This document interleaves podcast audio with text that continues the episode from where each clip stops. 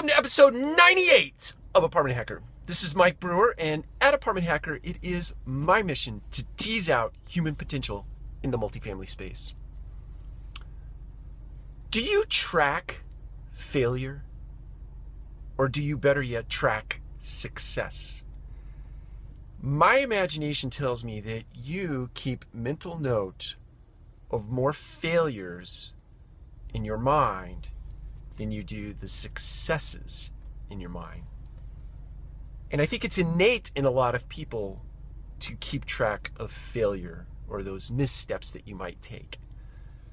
But it is much more productive to take inventory of the successes and the gratitudes that you have about your profession or your personal life and put those in your memory bank and play off of those in terms of creating future successes in your life because here's a little or probably a very well-known fact about your mind is that what your mind focuses on or what you focus your mind on tends to come true.